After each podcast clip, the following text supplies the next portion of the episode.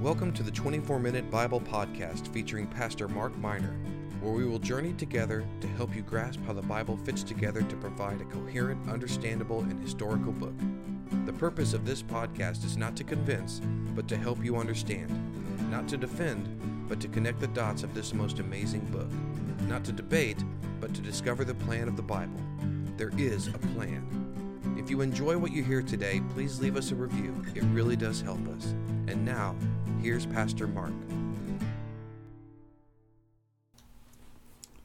Well, thank you for joining again today to the 24 Minute Bible Podcast.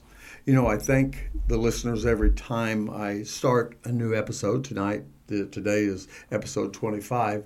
I, I, thank you for listening, and that's important, but I'm not looking to build a big following with uh, this podcast. Uh, what I truly am doing is, is, uh, is looking to explain the Bible, and I'm thankful for people like yourself that have an interest in this most amazing book. We're, we're in the book of Revelation now, part two of a three part understanding of the book of Revelation. Revelation it makes more sense than any other book or anything you'll read in the New York Times or in any magazine, uh, on any podcast, including this one, or any other uh, way that you access information because the, the, book of Revelation truly is, I believe, uh, God giving us insight, as we're looking at today in episode 35, a window into the future. I read the Bible not because I have to or I get paid to. I read the Bible because I want to know what's going to happen. I want to understand people. I want to understand life. I want to understand myself. I want to see how this very complex in some ways and yet very simple in other ways world and society fits together the book of Revelation is the culmination of all that. So that's that's where we're going today. I, I want to start out as I usually do, just by making a couple of statements. Excuse me, uh, and that statement is simply this: I enjoy reading. It's one of my favorite hobbies, one of my favorite fascinations. Uh, every now and then, people will ask me, Mark, what, what are you reading? Maybe they're interested in, in finding some things. Maybe they just want to make conversation. I don't know.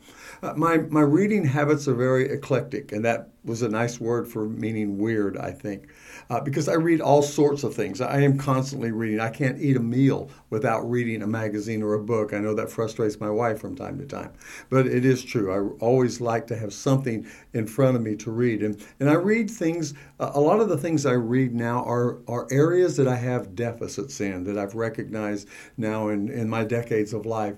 Uh, there are certain periods of history, for example uh, I understood, uh, I, I, began to realize uh, some years ago that I didn't know much about those four or five centuries before the birth of Christ. And so I read uh, the book, a book about Alexander the Great. Uh, amazing story. I, I read about uh, Cleopatra and how, how much impact she had on the Roman Empire. Part of it is because history fits together, and the Bible is a history book. It is a book of salvation, it is a book of life, it is a psychology book, it is a book of, of sociology. It, it's, it's the greatest book. It's God's heart and life to us. But in, in so many ways, as we've focused on here in, in these episodes, it is a book of history, and that history fits together. It's built one layer upon another, one century, one millennia, if you will, upon another. And so I, I read a lot of things about history. Recently, I read David McCullough's book on President Truman, partly because uh, this man dropped a, two bombs on the nation of Japan uh, he's just a man from Missouri, president of the United States. Had only been president 87 or so days when he found out about the atomic bomb. He knew nothing about it beforehand uh, when he was vice president, but now when President FDR dies, he, he finds out this amazing, frightening thing. And, and he makes a decision to, to drop this bomb or these two bombs that end the lives of one quarter of a million people instantly. Now, now that's a heavy duty thing. And how do those decisions get to be made by human beings? I mean, what kind of uh, impetus is there on you? And uh, when you realize that you have brought the nuclear age into the culture, uh, how does how does a human being handle that? I, I reread about every year Aldous Huxley's book Brave New World The reason I read it is because it's like looking into a mirror and seeing our current world and everywhere we are going. Not necessarily a Christian book, and yet profoundly Christian in the reality and understanding of sin, deeper than some of the more fluffy books that I read out there in the Christian realm. So I read that. I, I just recently read a long bio- biography on the history of uh, the life of Napoleon.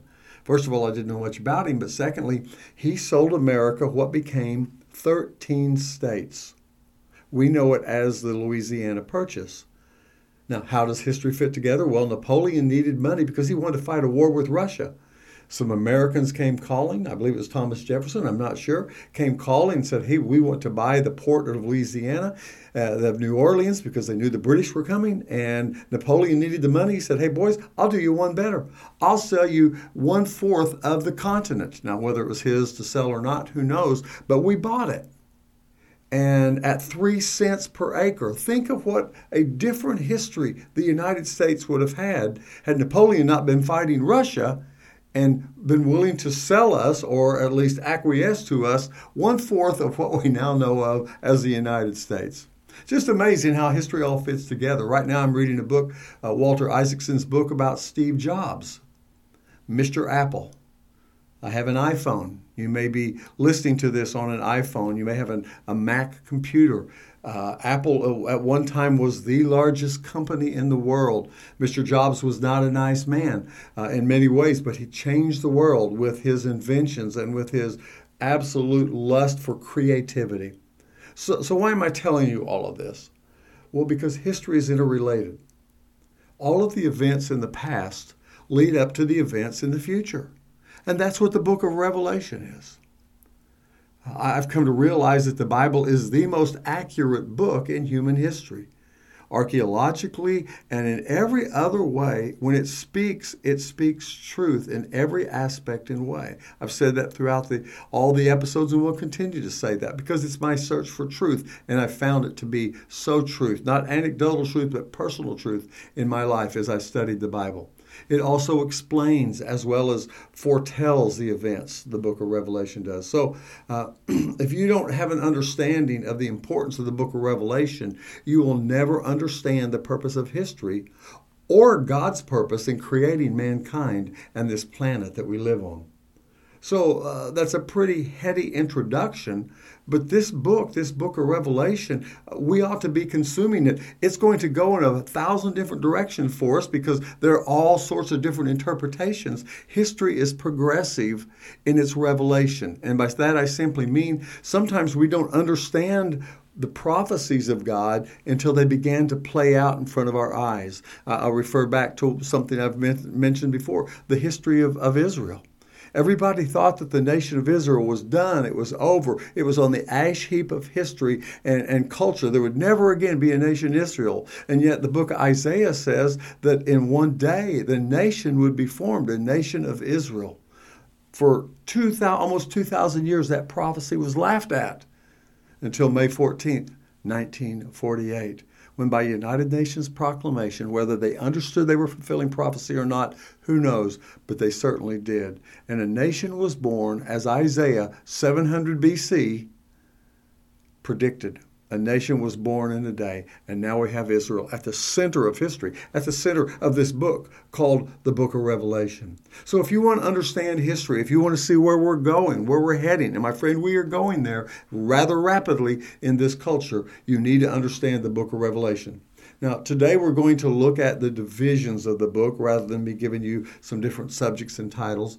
I will inject some of my interpretation, but I promise you, I will tell you this is Mark's opinion. You don't have to accept my opinion. Study on your own. Study to, to see what the Word of God says to you as the Holy Spirit uh, interprets, because that's what He always does when we genuinely begin to open up His Scriptures we will see how the book of Revelation crescendos into the ultimate blockbuster of all movies, all of them combined, uh, because this is the, the story of the end game of how this world will end.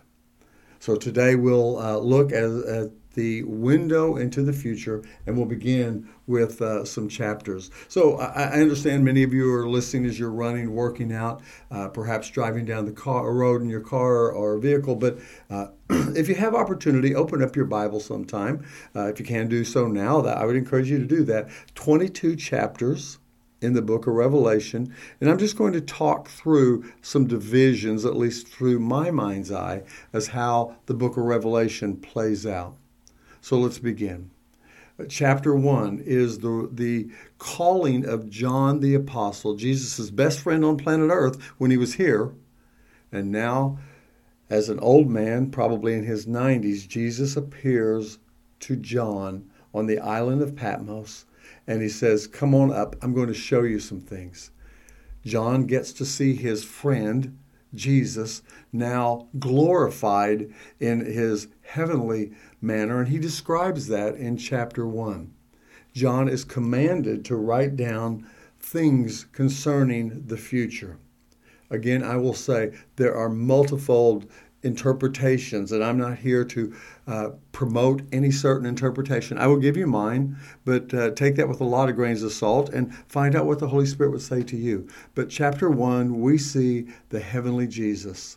And we see the victory that he has won through his death and, of course, his resurrection, keys in his hand, as we see in chapter one. What a wonderful picture. What a wonderful reunion John has with this man he had spent three, four years walking around on the planet Earth, and then now to have this appearance again. So that's chapter one. Now we get into chapters two and three. And these are sometimes called the seven churches of Asia. They are indeed in Asia. Most of them reside in the country of Turkey. Uh, these seven churches are very mysterious. Jesus uh, gives uh, insight to uh, John and to us through these seven different churches. I won't go into all the different churches. You can look at them uh, as they are probably actual churches. But uh, the, the discussion is do these churches represent ages? Some people believe that. Do they represent certain types of churches? Some people believe that. And there are many other interpretations, uh, certainly profound things in those two chapters, chapters two and three, concerning the seven churches. I'll leave that to you in your own study to, to ferret out what you think uh, the Holy Spirit and Jesus is speaking to us in those chapters. Then there's a division, if you will. We go to chapter 4, chapters 4 and 5. John is called up to, and Jesus actually says to him, I'm going to show you the things that must come, the things that are ahead. He begins in the throne room of God, chapters 4 and 5. Amazing. We sing a song here at our church called Revelation Song, which really takes the scriptures of, of uh, Revelation 4 and 5, combines them together in a musical song that's, that's profound and powerful. Uh, so we see the throne room of heaven. We spoke about that a little bit last week. But I want to make a, a, distinction here as we move from chapter 3 to chapter 4, and it comes into my interpretation of what I think this is saying and what the book of Revelation is revealing to us. From chapter 4 on, there is no more mention of the church. It seems about rather odd to me, and again, this plays into my personal interpretation, but it seems that all of a sudden the church is gone, vanished. There's no church to fight the fight. There's no focus. There's no encouragement for the church to hold on in faith. Uh, there's just no mention of the church. There are a mention, there is a mention of the progression of uh, catastrophic events that are about to come upon the earth. Some are uh, astronomical. In other words, there are stars falling into the ocean, the star wormwood, and, and all kinds of changes in the in the heavenlies, the second heaven, if you will, the outer space, as we would call it. Uh, some of the um, catastrophic events are meteorological. There are famines and plagues and changes, or true change, true climate change, not the foolishness that we hear in the world today from uh, politicians and such, but true climate change and, and with some very ultimately horrible results. And then there are also some man made issues wars, rumors of wars, persecution, mandatory worship total control of the economy. In other words, you can't buy or sell without a certain mark, a certain uh, status symbol, if you will. Uh, also, the governments of the world have coalesced into one world government. Bad things are happening on every front. Many people, including myself at least, uh, and this uh, understanding, believe that that uh, chapters four on to chapter twenty in Revelation are describing what perhaps you've heard of as the tribulation period. These seven years of horrendous events culminated in a massive war now, again, this is my interpretation. Hal Lindsey, many, many years ago, wrote a book about this. Uh, others who have uh, written concerning the end times tend to believe that uh, that that this uh, chapters four to twenty are describing a time when the Holy Spirit, in a sense, has been removed from the planet Earth. The Holy Spirit is like salt, and salt is a preservative. Let's put it this way: the church we are the salt of the earth, Jesus said. But when what happens when every Christian on planet Earth is removed? What would the world be like if there is no restraining of evil? Well, Revelation chapter 4 through 20 might give us a little indication of what that might be. So again, you can begin to understand it with your own ideas and, and read it and let the Spirit of God speak to you. But uh, I'm presenting to you that I believe that Revelation 4 through 20 describes uh, in, in all of its uh, different manifest ways the tribulation period. These seven years of horrendous, unbelievable, cataclysmic events taking place there is that war that I mentioned. And the Bible names that war. Uh, it defines the armies and it even identifies where this massive last battle will take place. And it takes place in Israel, not in South America, not in North Dakota, uh, not in Russia, but in Israel. In fact, the Bible says very specifically it takes place in a valley known as the Jezreel Valley.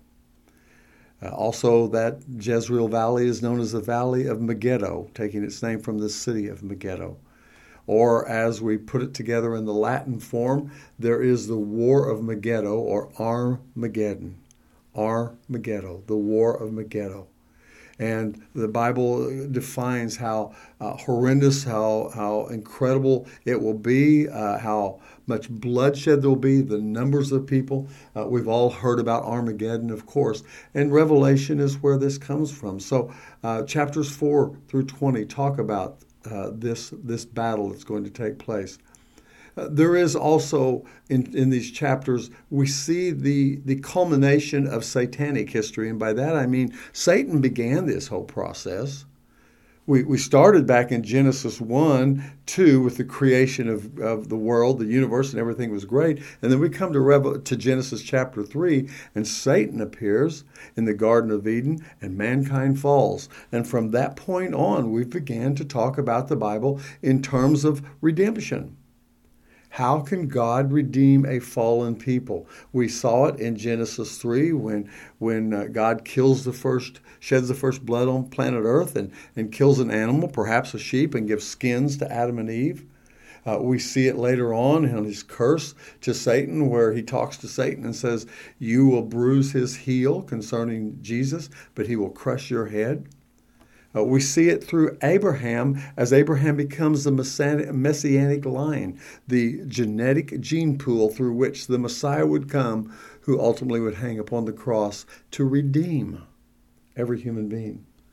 The book of Revelation is Satan's last gasp, if you will. What is his desire? It's his desire that we have seen. We see it in the book of Ezekiel Isaiah. We saw it in Genesis, and we certainly see it on full display in the book of Revelation. Satan's ultimate goal has always been the same. He desired the worship of the world. And if, as I suggest, the church is gone, raptured or caught up into the heavens, and perhaps you're familiar with the rapture theory or that idea there, read First Thessalonians 4 if you want a little more understanding about it.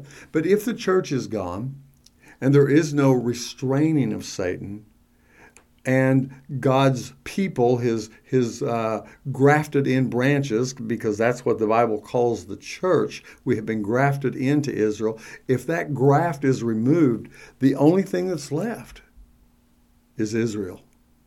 And I would suggest to you that the entire focus of Genesis, or excuse me, of Revelation 4 through 20 is the nation Israel. I think that can become very clear as you read through it. So we see so many of the events in Revelation centered geographically and religiously around Israel and particularly around the city of Jerusalem.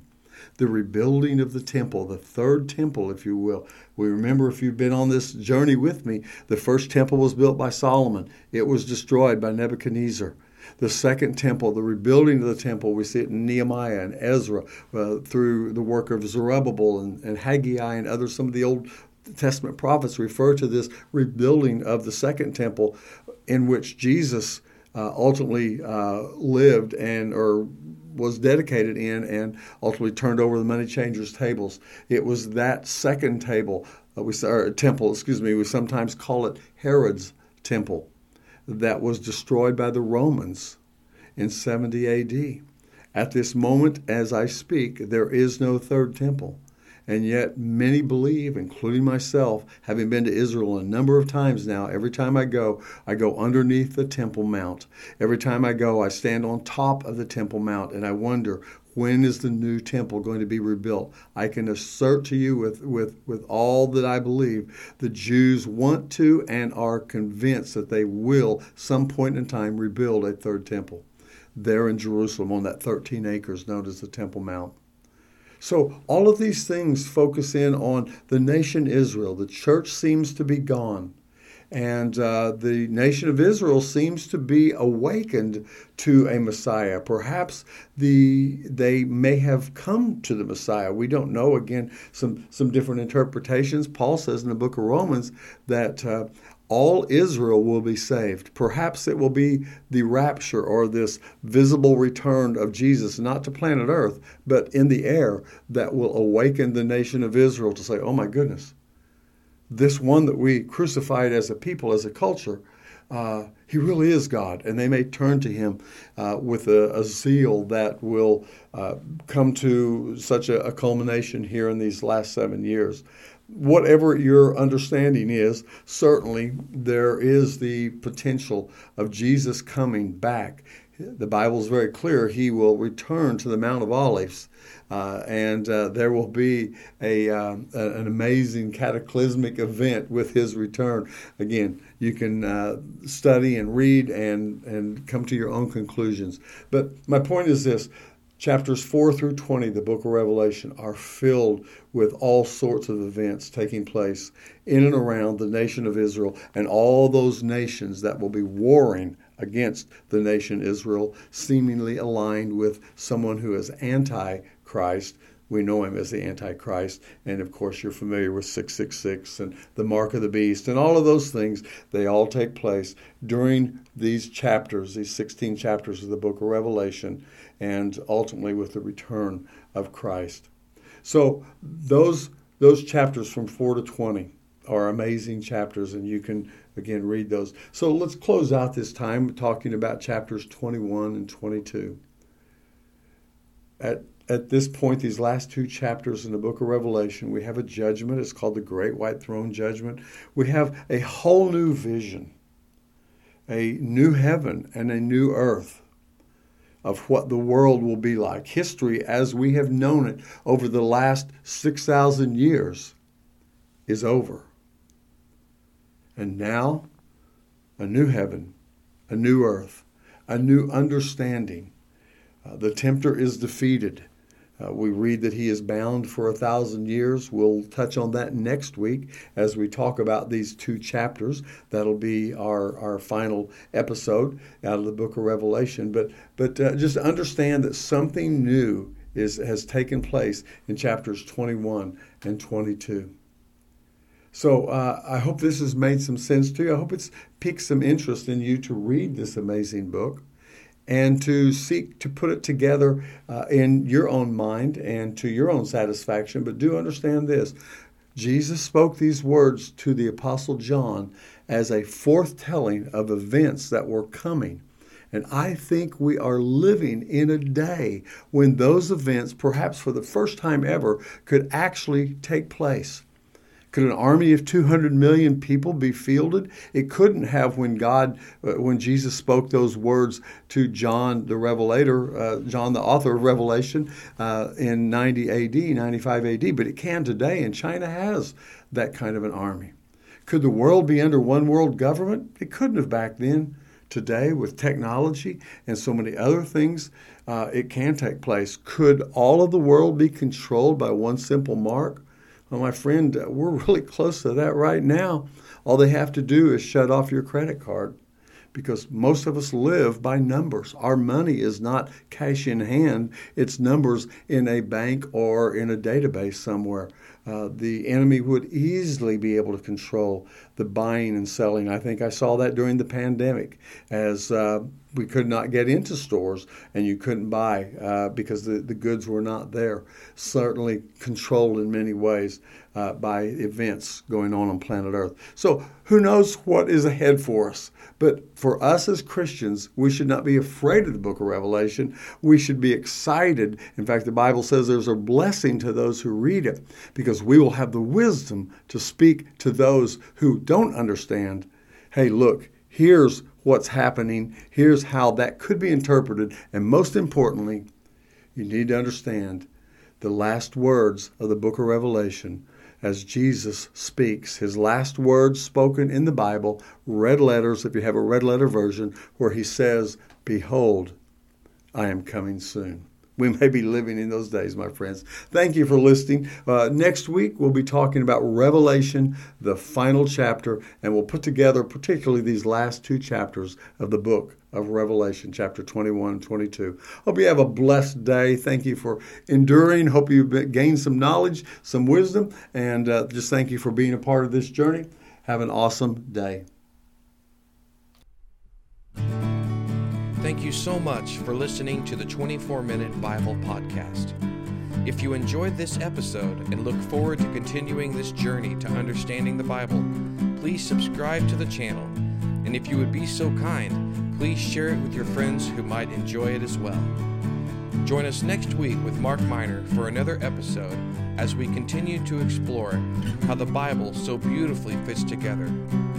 May you have a blessed week and may God be glorified in your lives.